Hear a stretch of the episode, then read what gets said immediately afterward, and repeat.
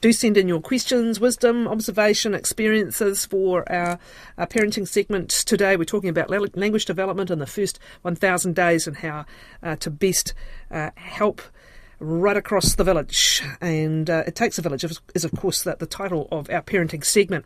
How to help children become great communicators in the first crucial years of a child's life. A baby's brain doubles in size in their first year of life and will be four fifths the size of an adult brain by the third birthday. In those first thousand days, 80% of neural connections will be made. Our guest is the speech and language therapist Emma Quigan, who says the language environment babies experience makes all the difference to their development during this period of tremendous growth.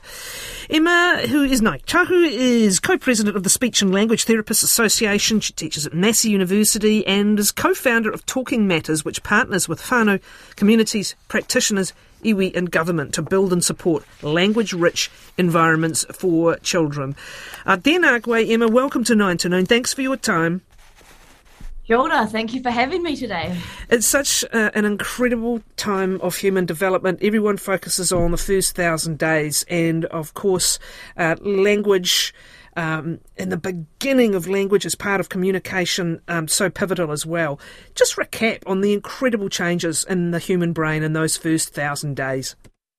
Uh, well, you captured it so well. So much is happening constantly. And when we think about the number of brain cells that are developing and the myelination, so that's like that insulation stuff that goes over each of the synapses, so the highway of passing information on, that can sound kind of heady. And you think, oh, well, what does that mean in everyday contexts?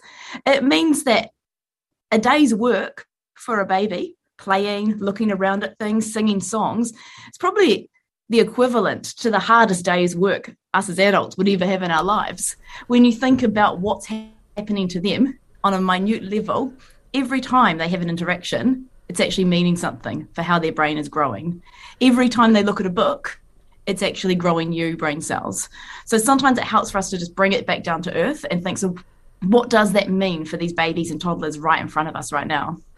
And that beautiful initial connection, watching parent to child or carer to child, and just watching that facial inter- interaction, they, they mirror, of course, this is how they begin to learn everything about human connection and human communication. It's such a beautiful thing to watch it happening. It is. It's just gorgeous. Um, yeah, it can bring tears to your eyes when you see just you almost can see what's going on inside. Um, so it's not just learning; it's that, like you say, the connection, the um, love that's growing and developing. So yeah, it's beautiful. I mean, it's so cool as well to hear you explain this because not long ago, when Alison Sutton and myself were um, setting up Talking Matters, which is still growing strong today, it did feel like news to people and they were saying, "Oh, so what? Like, what's actually happening with babies?" I thought they were just, you know, you needed to keep them alive by feeding them and make sure they're okay. But today it is much more known and understood how much a baby is learning in this time. So I, it's it's really heartening to see that. Yeah, uh, look, it's so instinctive. Often when you will watch that parent to child communication again, and, and, and all the yeah. goo gooing and the and the babbling, and and you'll often see the infant staring at Kira's lips and just literally mm-hmm. watching. The other thing I love about babies in particular is the way they seem to have about a hundred different emotional expressions within thirty seconds. You know, they're smiling one minute, then they're frowning, then they're laughing, and then um, and, and it's kind of an insight into all that is going on within that remarkable brain. Shall we talk exactly. with with early communication then as we develop language skills? What what really does matter, and is all that babbling and sort of baby talk and silly talk really matter, not only for bonding, um, but for the infant to begin to understand human communication. Mm, it does. It does matter. And if we start with thinking about that concept of trust of our babies, and when I say our babies, I really like the title that you guys have of your show, It Takes a Village. Because when we think about the wider whānau, the wider community, the wider context, they are our children. They're going to be our future leaders, our future friends, colleagues, everything. So we need to trust that our babies are listening to us and taking things in. And if we start with that place of trust, we are seeing the mana of that baby, as every baby is born with mana. It's not something they earn, they have it. And if we trust our babies, we're seeing their humanity. We're seeing them as a person with likes, dislikes, not someone that needs to be filled up with knowledge, but that it's already there. And we're walking alongside them to help it unfurl and providing those opportunities. So, yeah, if we start with trust, we do start to see children quite differently, don't we? One of trust the, that they're able to learn, that they are learning. One of the most amazing interviews I think I ever had was with um, oh god, the words just gone out of my head now. An anthropologist, and uh, she explained why babies will smile, and you know that absolutely infectious, light up a room smile, often to a complete mm-hmm. stranger or you know mm. in the street, and they have a they have a sense that they need to connect. Not just with the primary caregiver, and we know that attachment is so important, but they need to connect with everybody in their world because they know they need help, right? And and and the, they're the best at forming new relationships and reaching out to form new relationships. And that smile and that cute um, projection is a part of reaching out to connect. So we're not. Yeah, you're just, quite right. And they're not doing it. I mean, people used to say those early smiles were wind. Were wind, exactly. You might have heard it before. Oh, you know, they're windy. It's not a real smile. But we actually do know that they are trying to seek connection. So that tells us something about how smart babies actually are. They're able to have that control to go, hey, look at me. Talk but to me, interact with me. It also speaks to all of us, though, that when we all interact with that infant, and you know, we need to do it respectfully. We don't want to be winding someone up just before sleep because it's fun for us. But, but when we mm. interact interact with that baby and we respond to that baby and make eye contact, we're actually collectively helping build that communication skill, right? Absolutely. Yeah, definitely. And even not winding up, if we start to look at the cues that babies give us, hmm. they'll actually tell us when they need a break as well. You know, when a baby sort of looks away for a moment, that's them communicating to us, I'm going to take five. It's too much. So when we really pay attention, they're able to get what they need if we notice. So sometimes it is flipping some of our old assumptions, and these are like the colonial assumptions in New Zealand. If we look from a Maori perspective, pre-colonization, we've been doing this for a thousand years at least, in terms of noticing what babies learn, paying attention, responding to their cues, and seeing them as inherently part of society, not people to be ferried around from place to place and put it in the corner but actually part of society. So, yeah. What are some of those cues? So we've talked about trust. Now we're talking about noticing because this uh, communication is two way. It's not yeah. you to baby or me to child. It is two way. So what are we looking for in those cues? And let's stay with infants. We'll work through those first thousand days, but let's stay with quite young babies. Um, yeah. And just pick up on that theme of what we're looking for, what cues we need to receive. So that's some of the, I mean, the obvious ones like babbling. It's really easy to see they're making a noise and you think, oh, you're talking about, you're telling me things. But some of the more subtle cues with really small babies might be their eye gaze. So where they're looking, that's telling us something of what they're interested in. So, of course, we can respond to that by describing it by bringing it over to them, by starting an interaction about their interests. It might be when they're getting a bit older, more around, say, nine months or so, they might start pointing. That pointing is them inviting you into their world and saying, Hey, look at, I've noticed this balloon up in the sky. I have noticed that cup of coffee you're drinking. Sometimes people go, Oh, well, then what do I say to that? Just anything, like we would with another adult or another person. They've invited you in They've used all the skills at their disposal pointing, eye contact, maybe a giggle. So we use what skills we've got. We might laugh back, we might point as well, we might describe it for them. Also, around that time, it might be that infants start passing us objects. Again, that's their way of inviting us in. Hey, you have a turn. We know that children start to pass their like um, chewed up crackers and things around that age. And sometimes we think, ugh, I don't want this and I see, you know, friends say, oh, ta, and then put the cracker down. But actually, if we can take a moment, we can't all the time because we do have busy lives, but if we can take a moment to describe that cracker, say thank you, talk about what they're eating, because we are acknowledging that that baby has said, hey, do you want to bite? Or have a look at what I've got. That is their way of communicating. And like you said earlier, communication goes both ways. It's not a single hand thing. It's not something we do to babies. It's something we do with babies. We communicate with them. So of course, as they get Yeah. Yep. Notice and respond, right? And, and, and this is the response that you're talking yeah. about. Yeah, and it's that simple. Notice what they're interested in and respond to them. It's the basics for human relationships with anyone. And we're quite good at doing it with our peers. So we can do it with babies. We notice what people we care about are interested in and we respond to them. So let's do the same to babies.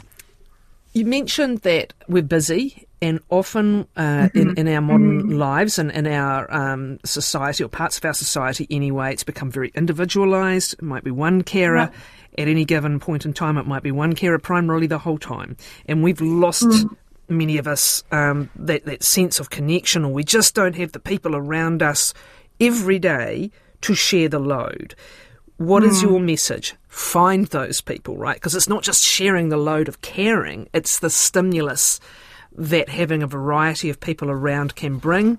For, ba- for baby or for, for a, a young child, uh, there are many benefits to trying to find and build that community. Yeah, absolutely. And that's where I'd say, Kathryn, we've all got a part to play uh, with this in terms of what kind of society we want to create. If we want our children to be great communicators, we need to be open for those spaces.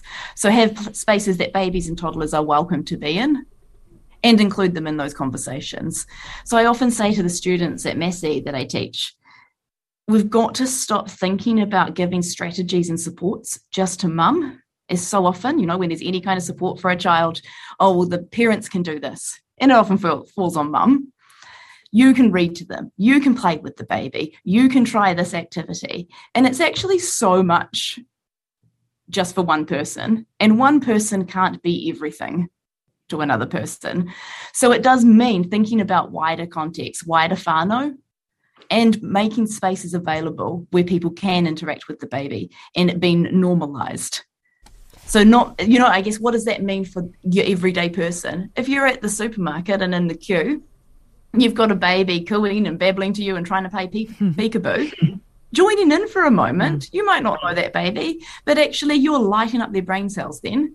You're giving that mum or dad a break for five minutes and you're actually sending a message to that child that they are welcome in this space, that their voice is heard, and that they are noticed.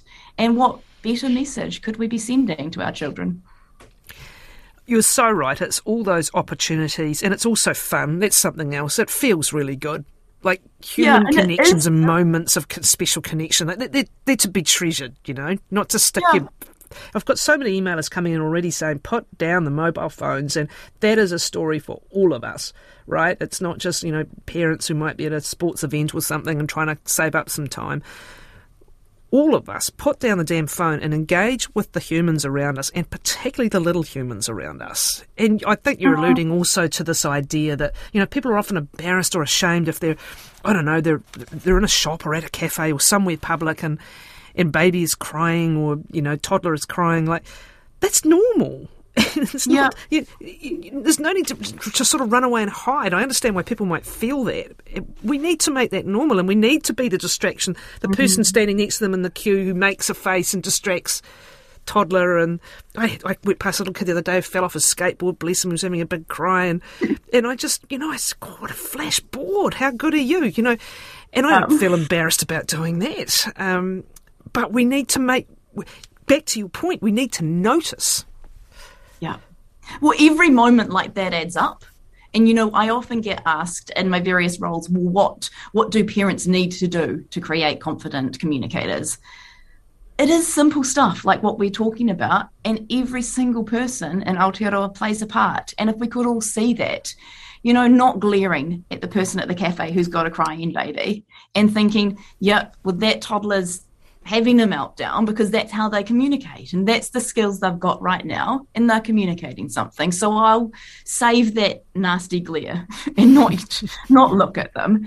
Actually by doing that if everyone's starting to think those ways we are creating language rich environments for our children. We're creating the opportunity to use the skills you have and the opportunity to add and extend their thinking. So that conversation you had with that little boy with the skateboard it all adds up. And actually, when we realize how simple it is to be able to communicate with children and that it's the cumulative experience of words, gestures, waiata, song that all adds up. It's not that hard for us to do our bit. Reading and um, the time to read, for some people, the confidence to read, for the fact mm-hmm. that many of us have migrated on to doing things visually. We're, um, you know, God, we all do it. If I'm yeah. wanting to find out something, how to fix something now, I don't read about it. I get up a YouTube video. But mm-hmm. to encourage yeah. reading, and that early reading, of course, is again about primarily what? It's about connection and, yep, and um, experience. Where do we seek the, the richest and, and the, uh, the most ways we can bring reading into young ones' lives? Well, we've talked a lot this morning already about normalization. So it is normalizing sharing a book. And I think sometimes messages get to parents of it's so important to read, read with your baby, and things like that. And they might have this impression of a well behaved child sitting on their lap consuming a story when we know in reality that that might not happen until the kid's three or four. And for some children, they won't do that. So to know that that 30 seconds of looking at a book, opening up the title page, saying a few things and closing it, or Bub turning a few pages and you providing some commentary is actually exposure to reading. And those are the skills that babies need. Every time they've actually interacted with the object itself, opened the book, closed it, you might even be just saying open, shut, open, shut. That's all adding up. And I think parents need to be have it affirmed that that's okay. And perhaps you won't get through the book and don't feel like you need to. It's often the worst things we do when we're reading with youngsters is be determined to read every word and turn the page now. They want to go backwards. They want to look at the last picture and think about what that was. Uh, I mean, it's like yeah. building a tower of blocks. We can get so obsessed with completing the task and then think, hold on, why are we doing? We we're actually wanting to have a nice time um, with our children, not build the tower. So that's not going there. It's going here. I'm the grown up. I decide. Yeah. Um, it, yeah. it, it, occurs to me also there's a reason reason why books are often hard um, when they're for infants. They're meant to be chewed, probably, aren't they? Absolutely. yeah. And going, yeah. Um, well, that's a very instinctive thing for any infant to do is to put something in, the, in, in their mouth.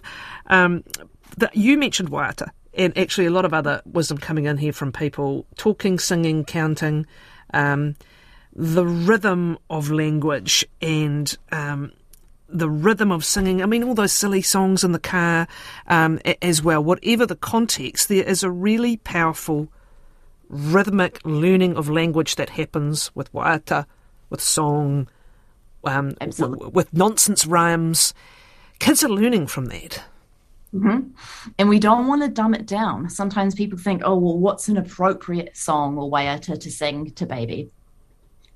If we look back again, pre colonial Aotearoa, some of the most complex language through oriori. So sometimes that's translated to lullaby, but it's actually more complicated than that. It is sharing information about where you're from, so your whakapapa that was shared to babies in utero before they were even born.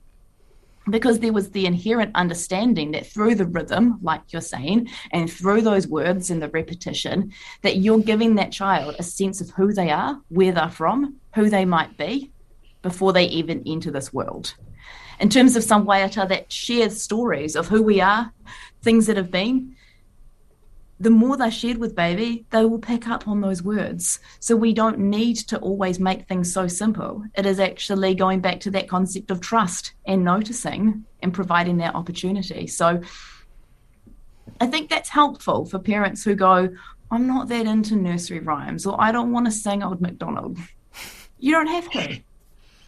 You really don't. Like, actually, your favorite song, sharing that with your baby, is probably going to have far more of an impact than doing something that you think you have to do. Now, that's really because, insightful because of the meaning that's there, right? Because it matters to you, and that in itself mm-hmm. gets communicated, right? Yeah. I mean, we often talk about how children need to hear a new vocabulary and new words multiple times before they'll use it. But I'm not about to cuss on RNZ, so I won't say these swear words. We all know them. But we know that um, child might need to hear the F word once or twice and suddenly use it. So let's explore why that may be. I mean, it was might have been the perfect word used with such gusto at that moment. and observing those reactions from everyone around them, kids are pretty quick to pick that up. You could even be two years old and think, hey, I'm going to use that word. So it's the meaning and intention. If we're sharing something with meaning, children will pick it up. If you're sharing a song with love because you love it and you're enjoying it, your kids are far more likely to engage with it. If you're doing it because you have to. So then, if you're being told, sit down and play trains and you actually hate trains, just don't. There might be someone else in your family who likes doing it, or the neighbor or a friend. They can babies can tell if you don't want to be there or don't want to be doing something from a very young age, from a matter of months. They can tell if you don't want to be there. So don't feel pressured to do something to grow their language or grow their brain, because actually you being in a position where you want to be there, saying things you want to say, will make more of a difference. Mihi nui, Emma. Come back again. Thanks for your time. Emma Quigan is uh, co-president of the Speech and Language Therapists Association, teaches at Massey University, co-founder of Talking Matters. Thanks for some of your own wisdom, which has been coming in too.